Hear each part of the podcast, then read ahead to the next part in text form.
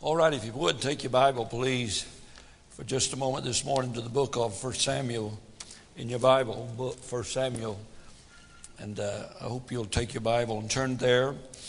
If you did not bring one, there's probably one there in the pew in front of you. And, and uh, if you do not have one, please take that one home with you if it don't have a name in it. So if somebody was here and left their Bible in that pew rack, and uh, I give it to you, I might get in a little trouble. I have no idea about that. It's good to have Brother Bobby and Ms. Isabel here today. Uh, Brother Bobby was, uh, and Ms. Isabel was very instrumental in the starting of this church 31 years ago. Uh, Ms. Isabel, Nancy, and my wife tried churches all over the all over the city and uh, was trying to find a church home while I was in evangelism. And uh, they were not treated very well at some of the churches. In fact, one church, pastor told my wife as she left, now, Ms. Wimbar, you do know there's other churches in the community. And there is now for sure. And uh, Miss Nancy and my wife was the prayer warriors that prayed this church into existence. And uh, Brother Bobby was my coon hunting buddy. And uh, he got involved and became my associate and song leader and uh, just staff honcho who promised my staff if they didn't straighten out, he'd take them to the woods and whoop them real good. And that's one way of motivating folks, I guess. And they've just returned from back east. Bob had some meetings, revival meetings, and had people saved, and, and uh, altars were filled, and I'm glad. Last night I had the privilege of going to Waco, hearing one of our young men preach. Uh, it's good tonight, if you'll be here tonight. We have a missionary be here tonight, a bus kid that rode my buses 40, how many years ago? 45, 46, 47, 8 years ago. And he's been on the mission field now for plus 45 plus years, uh, building churches and winning people to Christ all over the country. God's been good over these years to call young men and young ladies out of the ministry. Today, I'm just going to have a good time, whether you do or not. Um, I'll talk a little bit today about uh, some valleys along the way for 31 years. Running into uh, situations where that uh, men said that won't work. You can't do that. There's just no way in the world that'll work. But somehow or another, with God's help, it worked.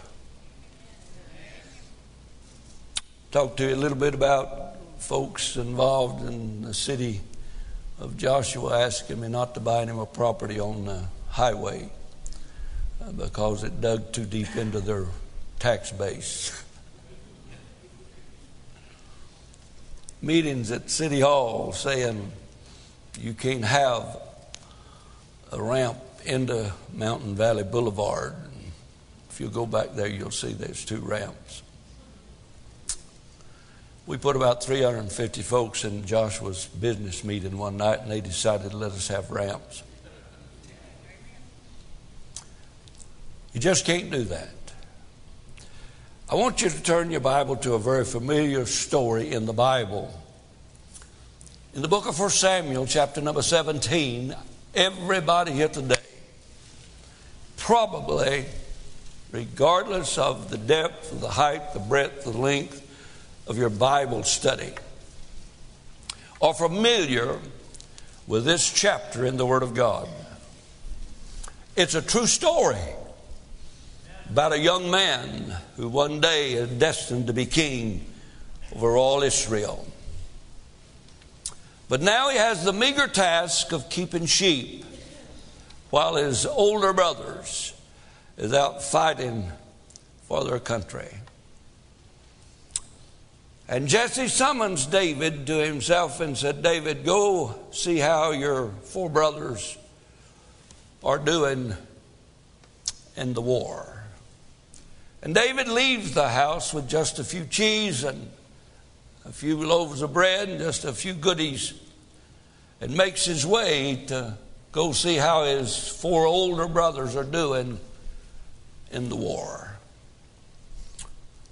And something unusual has happened before David arrives. The Bible explains in the text, verses 1 down through 14, 15, 16, 17, that there is an unusual situation occurs.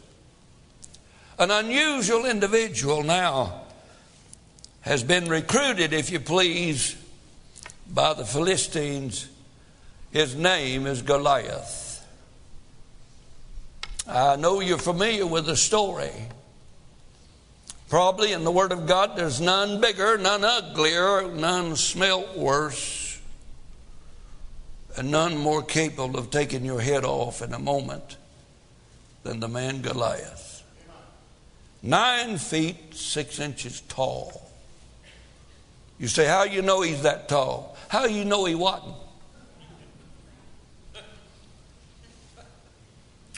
The average Jew is five foot six inches tall. Do you know where the average Jew's nose would touch if he walked up face to face with Goliath? Dead on in the belly button. Imagine the monstrosity, the huge giant called Goliath standing in the valley, summons in the and challenging the armies of Israel and all of them hiding in the foxhole.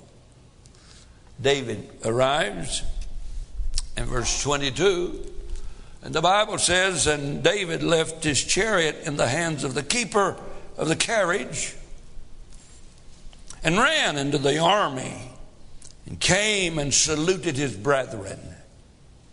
And as he talked with them, behold, there came up the champion the Philistine of Gath, Goliath by name, out of the armies of the Philistines, and spake according to the same words, and David heard them. Verse 26 And David spake to the men that stood by him, saying, What shall be done to the man that killeth this Philistine? and taketh away the reproach from Israel. For who is this uncircumcised Philistine that he should defile the armies of the living God? And the people answered him after this manner, saying, So shall it be to the man that killeth him. And Eliab, his eldest brother, heard when he spake unto the men. And Eliab, anger was kindled against David, and he said, Why camest thou down hither? And with whom hast thou left those few sheep? Notice, few sheep. David's insignificance is seen as his brother beguiles and ridicules David for being down there. I know thy pride his brother said. Oh, the one that's hiding in the foxhole that ain't fighting. I know thy pride. Isn't it amazing how many experts we have today who's never done anything?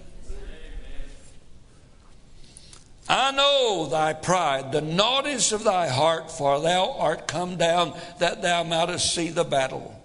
And David said, What have I now done?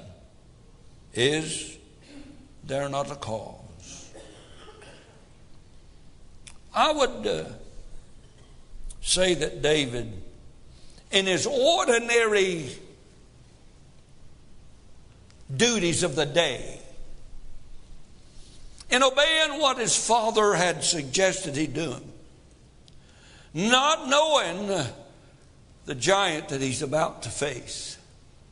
Not knowing the challenge that is about to hit him square head on. Thinking it's just an ordinary day of taking cheese and a few supplies to the army because in those days uh, it was a voluntary army. And they just went, and if they had anything to eat, somebody outside the forces supplied the need. And David was just doing what he usually did. And to his ultimate surprise, the giant shows up. Have you ever been having an ordinary day? And all of a sudden, the giant showed up. You might have said something real smart to your wife that she didn't receive just right. And Goliath filled the whole house. Come on now, can you say amen? You may have a teenager, bless your heart, and everything is just running just as smooth as glass. And then the phone rings, and Goliath shows up. You see, there's all kinds of giants that we face in our life. Yes, sir. There are physical giants that shows up. Physical ailments, doctors' diagnosis, pains uh, we don't understand, old age, and the giant called Physicality shows up. The physical giant shows up. There are emotional giants that shows up. There are spiritual giants that shows up.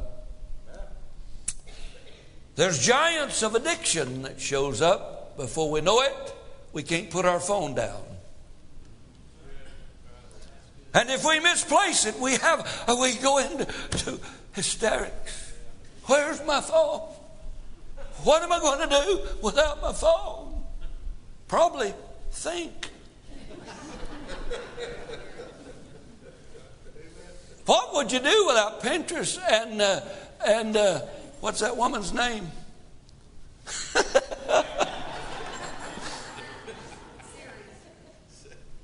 Siri. What would you do if you couldn't Google it? Now, God, if you'd lost your phone, that'd be a terrible Goliath to show up, wouldn't it? Now, there are giants, if you please, of fear. Giants uh, always appear and show up when we least expect it. David was merely talking to his elder brother uh, doing what he regularly did, ordinary day, and all of a sudden, this ugly nine foot giant stood up, and David had to face his giant. I'll bet you if I was a betting man, everybody here today has got a giant that they're trying to face. I don't know what it is. But thank God, He knows what it is. It may be a domestic situation that's fallen apart. And the more you try to fix it, the deeper you get. The more you try to understand one another, the farther apart you get. Until eventually you're walking around the house on eggshells, afraid to say anything because everything you say is taken in the wrong way. It may be a relationship with a teenager, a kid, who now has been educated at the feet of your cell phone who realize how stupid mom and daddy really are. And all of a sudden, that giant shows up. And I want you to know something. You can either face the giant, you can fear the giant, you can flee the giant. But you get back home, the giant will be there.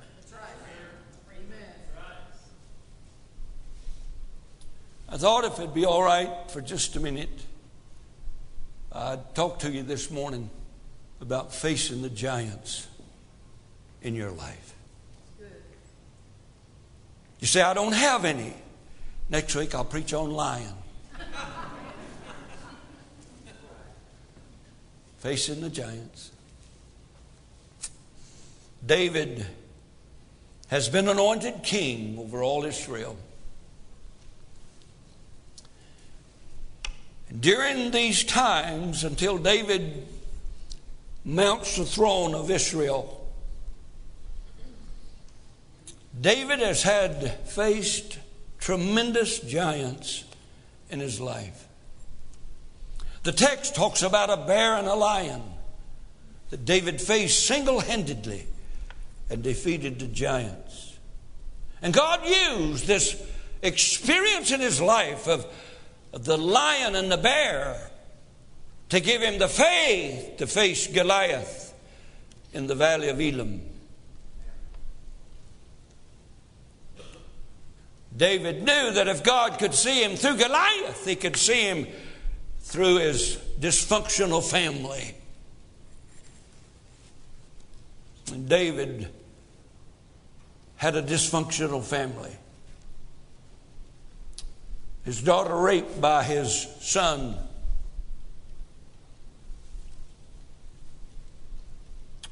His son Absalom hanging in a tree with Joab's darts in his heart. Now, I don't know about you, but when something happens to my kids, it happens to me. Not a bigger giant will ever come to your house than he comes in and starts messing with your kids. And God has used all of these experiences and giants in David's life to make David learn to trust in God. Do you have any idea who penned this? Psalms 11, verse 1. In the Lord I put my trust. Why? David was no was no threat to Goliath.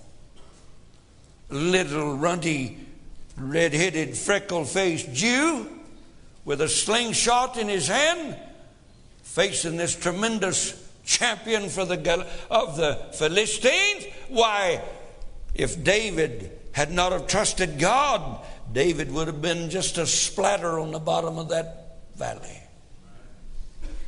And all of these giants that David has faced, David is learning something. Psalms 18, verse 6 In my distress I called upon the Lord. Psalms 18, verse 17 He delivered me from all of my strong enemies, for they were too strong for me. Have we learned anything? From the giants that have been in our life, or were they just coincidental? Is God still in control? Psalms 31 and verse 1 And thee, O Lord, do I put my trust. He wrote that after the valley of Elah. He wrote that after he had slain the lion and the bear. He wrote that after Goliath had hit the dirt and he chopped his head off. He did that after the family problems. He did it after he had gone through all hell and earth. He learned to trust the Lord. Amen. Have we learned anything? Or are we still trying to work it all by ourselves? That's why your Goliath is still standing. I don't know. We just can't go through this family problem. Well, get you a slingshot. Put your trust in God. And you nail that giant right between the eyeballs. Because giants don't just drift away. Are we having fun yet? Psalm 46, verse 1 God is our refuge and strength, a very present help in trouble. Have we learned anything? You see, during these times of difficulties, God is teaching David to trust the Lord. And God allows us to observe these things so that we might learn to trust the Lord. You see, during these particular times, if we'll just take a visit down to the valley of Elah, we can learn a lesson, I think, that'll help us real good. First of all, I'd like to talk to you this morning and just remind you that giants in our life are a matter of timing. Isn't it such a coincidence that David showed up the same time Goliath showed up? Now, I know that most of us here today just know that everything happens to us is by accident. That, that, that's just the way it is. But David, in verse 17 and 19, was just doing the ordinary. Just taking the cheese, taking the supplies, and all of a sudden, a problem arose. Have you ever been having an ordinary day and a problem arose? A giant stood up. Maybe going through Burleson, and suddenly you see behind you a car with a bubblegum machine on top, advertising how stupid you are because you didn't stop at that signal. Goliath shows up. Just ordinary. You see, during these days, the military in those days, the king would announce, Hey, look, we got a problem with old brother so and so over in the other kingdom. I'd like for all the volunteers that like to go, and we'll go whoop him. And all the folk would volunteer. It's kind of like uh, the army worked in those days, kind of like a posse in the Old West. Somebody would rob a bank, the bank robbers would ride out of town, and the sheriff would say, We're going to go catch them. Who wants to go? And they all would volunteer. They'd jump on the horse and take off after the crook. You remember that? Oh, well, I was reading the other day about Lone, Run, Lone Ranger and Tonto. Any folks ever watched Lone Ranger and Tonto? You know, I was a Lone Ranger fan before we could watch Lone Ranger. Uh, we were very privileged at our house. We had one of few radios in the community. And it had a wire running out the window up on a great large pole. I guess that was the antenna for the radio. And we boys would all get around the radio and, Hi, old Silver! Hi! Sergeant Preston of the Mounties. And forget what that frog's name was, but we were entertained. We had to leave our phones at the house while we listened to these programs. I was reading the other day that that uh, Lone Ranger and Tonto had been out for a long ride and they stopped off to eat dinner at one of the local restaurants and Lone Ranger and Tonto went inside and they were eating and some big burly cowboy walked in and said, Who owns that big white horse outside? Lone Ranger was offended and stood up and said, That's my horse. Why? Said, Well, he's laying on his side, looked like he's dying out there. So Lone Ranger and Tonto went out and sure enough, old Silver was laying flat out on the ground, about to die. Heat stroke he's having. So Lone Ranger said, Tonto, would you start running around Silver there and create some breeze so that Silver can begin to breathe and get to feeling better? Yes, sir, Kemosabe, right away, round and round. He started running around that horse and created a breeze, and after a while, oh, old Silver got to feeling better and stood right up. So Lone Ranger said, I can't do anything. I might as well go in and finish my meal. And he was eating. A little while, another big old Texan walked in and said, Hey, who owns that white horse outside? Lone Ranger stood up, straightened his gun, and said, Me, why? God said, Well, I just wondering. You left your engine running.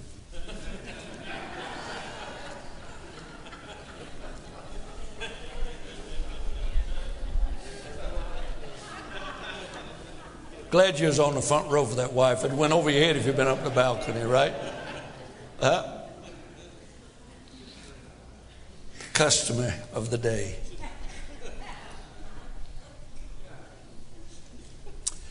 Let me make a statement and we'll close in a minute. Giants do not just happen to show up. Please realize their appearance is always well timed. That issue, that ache, that problem, that giant, is always well timed. From our perspective, why did it show up at this time? From God's perspective, it's God's perfect plan. For all things work together for good to them that love God, those that are called according to his purpose. The Bible says, The steps of a good man are ordered of the Lord, and he delights in his way. Whatever is going on in your life, whatever has happened in your life, as a child of God, they didn't just happen. They were arranged by an almighty, loving, sufficient God. I wish I had time, but I could talk to you about some spies that Moses sent out. You remember those guys? Sent out 12 spies. You remember that? You can read the story if you would, don't have time, but you can read the story over Numbers chapter 13, and you'll find that 12 spies went out to spy out the land before Moses and the Israelites were going to go in and fight for the land. And they sent out 12 spies. They came back, and they came back with a cluster of grapes so huge that they could lay on the shoulder, and two men carried them back. Moses said, Go, spy the land, look at the people, and see what kind of cities they live in. If they live in tents or if they live in buildings. And so they went. They came back. They stayed 40 days spying out the land. Now, Moses and the Israelites have in 11 days, get this, 11 days, not years, not months, 11 days. From Egypt to Kadesh Barnea, looking at the promised land, 11 days. 11 days. They stand there looking at the land that God has promised them. The God that has met with them at Mount Sinai. The God that sent the 11 plagues. the God that opened the Red Sea, the God now has them looking into the promised land. Sends out 12 spies, 10 come back and says, We are as grasshoppers in their sight. We cannot take the land because the land, listen now, is full of giants. Verse 33 in the book of Numbers. We can't take the land because it's full of giants. Kind of reminds you of a lot of Christians that just can't seem to get on top of this thing of honoring God. We can't do it. It's just so hard to live for God. I have to dress right and talk right and go right and be right. I just, too many giants. So the nation of Israel looks at the promised land and decides we can't do it because it's full of giants. Now, lest you and I run 40 years later and they've come to the same place. And you'll find that in the book of Deuteronomy, chapter 9, I think. If you would please, could I read it for you? Deuteronomy 9. The Bible says, Hear, O Israel, thou art to pass over Jordan this day, to go in and possess the nations greater and mightier than thyself. Cities great and fenced up to heaven. A great people and tall. Oh, by the way, the giants are still there. No, 40 years ago you ran from the giants. 40 years ago you were fearful. 40 years ago you did not face your giant. You run from your giant. Now, if you want victory and you want the land, listen, the giants are still there. And believe me, whatever giant you're facing, if you don't defeat it now, it'll be back. It'll be there when you get back. Well, I just can't make this marriage work. Well, Did you have any problem with the last one? I bet you thought it was her fault. Well, I want you to look. You face the same giant in another situation. Well, if I could just get her straightened out. Really? Goliath's hard to handle, ain't he? See, I just thought I'd throw that out to you. Question Did God know about the giants before Israel got there? Did God know about Goliath before David got there? Did he? Did he? Did he? Somebody tell me. Did God know about the giants before they got there? Could God have taken care of the giants before they got there? Why didn't he? Maybe God was trying to show David something. You know why you got your giant? God's trying to show you something. God's trying to grow you. But first, God's got to show you that you can't handle this job all by yourself. Matter of timing. I thought that was pretty good. I didn't get very good many. But the giants does not go away. Over the 31 years of pastoring this church, do you think there's been any giants? you, you think there's. My wife and I and Bobby and Nancy started this church and we was all broke. Nobody would support us. Broke.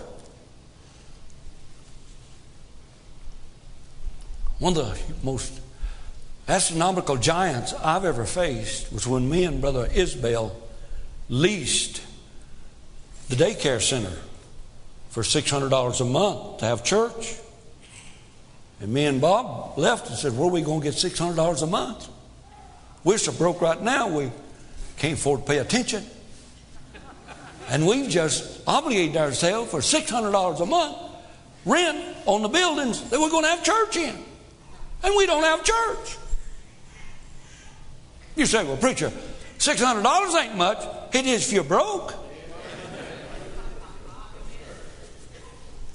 $600 is is a lot huger than our little old bitty, you know, $4,000 a week just for this building, and $2,500 a month for that building. And, but $600 a month if you're broke is, is a lot of money. You see, the reason this church grew so fast because we were scared to death we was going to lose it, so we went to work and started knocking doors. That was a huge giant for me back in those days.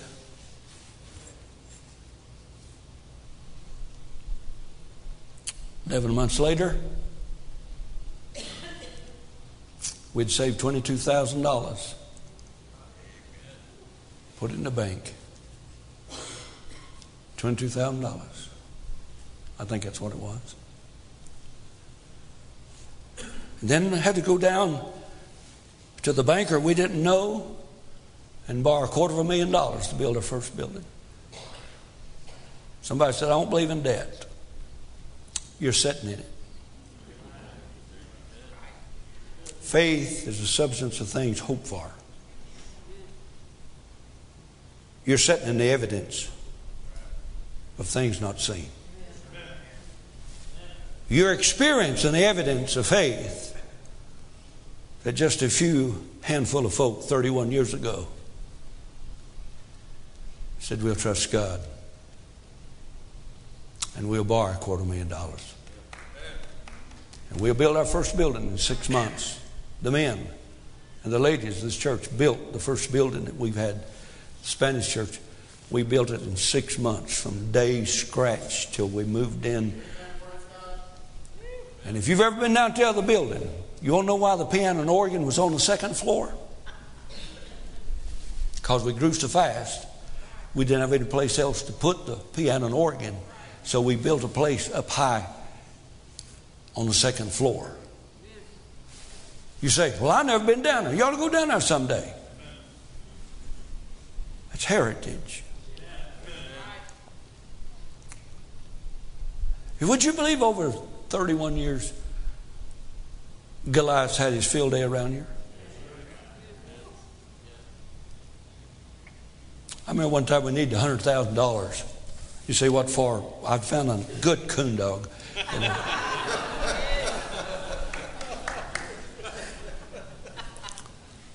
and that's back when $100,000 was $100,000 to us. I mean, we just we need $100,000 to build our gymnasium. But now we had a problem. The land was mortgaged that we're going to build our building on. You ever tried that? Try that. Go borrow money on mortgage property and see how that works real good.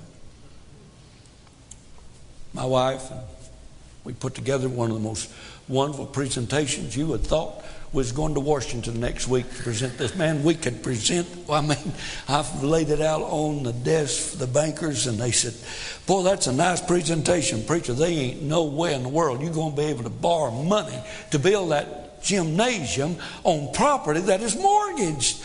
Goliath stuck his ugly head up. He had bad breath. No, you can't do it. You've come to a stump. You can't progress. That's it.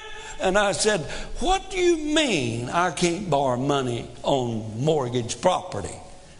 He said, We ain't going to let you have it. We can't let you have it. $100,000. I said, Would this work? What if I go back to our folks and ask them to take money that they have in the savings in your bank and get them to loan it to me at the same interest you're trying to charge me. Will that work? He said, No, sir, that won't work. Have you driven by the gym lately? And we paid our folk. We paid our folk the same interest that they was going to charge us at the bank, and our folks loaned us that money, and we built the gym. Goliath stuck his head up, and I said, Give me the slingshot.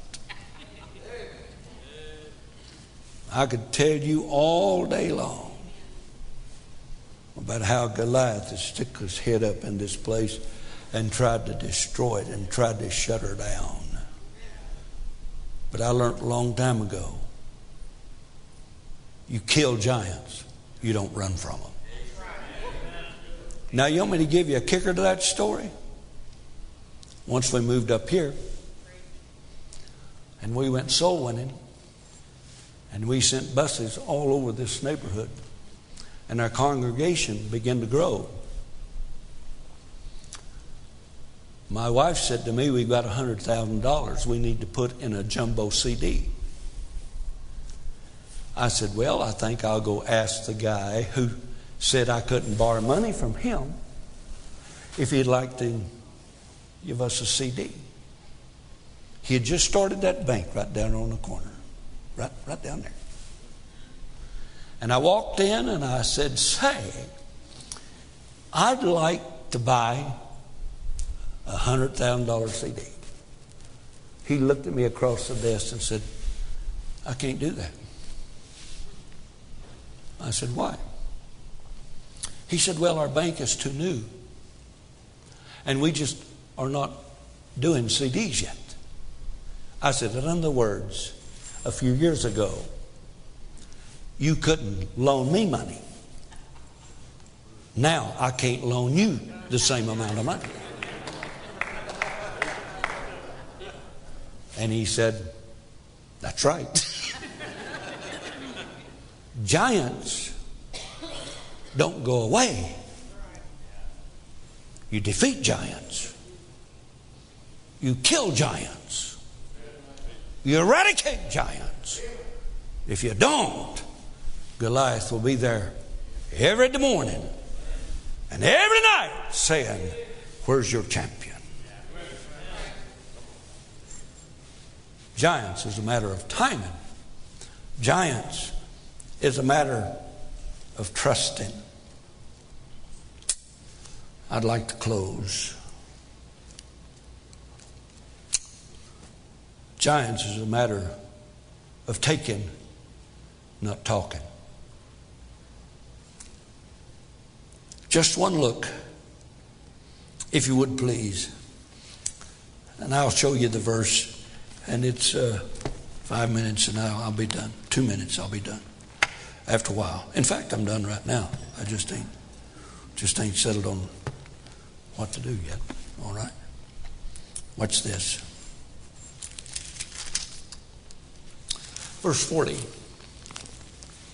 And the Bible said, and David took his staff in his hand, chose him five smooth stones out of the brook and put them in a shepherd's bag, which he had even in the scrip, and his sling was in his hand, and he drew near to the Philistine. There's a time we stop talking and we start taking. Many are praying, Dear God, why don't you do something? And God in heaven is saying, Christian, why don't you do something?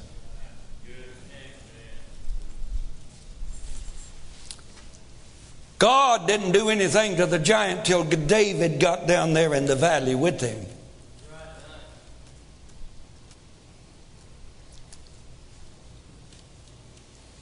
You're praying and asking God to help you with your problem. Well, why don't you start the process by acting like God wants you to act? Doing what God wants you to do. Living like God wants you to live. Maybe God will take care of the giant before you ever get there. You see, You can hide in your tent, or you might even be able to move your tent. You know, if Goliath is too big for you, you might want to change churches, or you might want to change mates. It might be like a pair of shoes. This one didn't fit, let's go get another one. Uh, you can hide in your tent from your problems. You can move your tent if you please, and you can pray about your giants. Or you might even pretend they don't exist, but they're there. I said, they're there. I said, they're there. And when you least expect it, Goliath shows up and says, Where's your champion? Is that not so? Please, I'm just trying to help you. And there's only one way to fight, and that's not fair. It always humored me when somebody asked if I was going to fight fair. Knock this chip off my shoulder. My aim was always bad. I missed the chip every time. Somebody said, You wouldn't slip on, up on somebody, would you? And hit them in the back of the head. I'd throw a rock and hit them in the back of the head. There's only one way to fight. Listen to me. That's to win. Did you hear me? Somebody said, well, it's not honorable. No, but it's a lot safer. Can you say amen? And I'm not going to fight the Goliaths in my life fair. I'm not going to wait till they put a chip on their shoulder and say, Preacher, knock this chip off, and me and you and Goliath will have a battle. No, sir.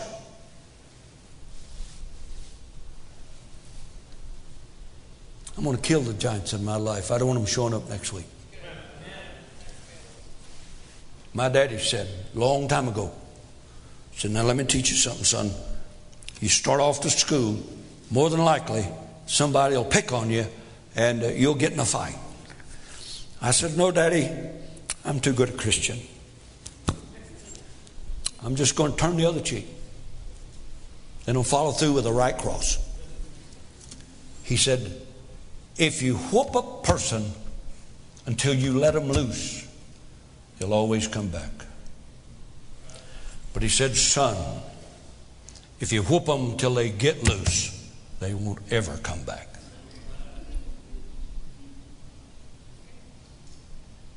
One way to fight win. The giants in your life will keep showing up every morning and every night till you and God gets down in the valley with them. And you realize that the God you serve is bigger than any giant in this world. Amen. My closing statement. There was another giant down in that valley that David knew, and his name was not Goliath. His name was Jehovah Jireh. The Lord will provide. And David went down and looked Goliath in the face and said, Me and the God that whooped that lion And the God that whooped that bear is going to put a job on you you ain't never going to rub off.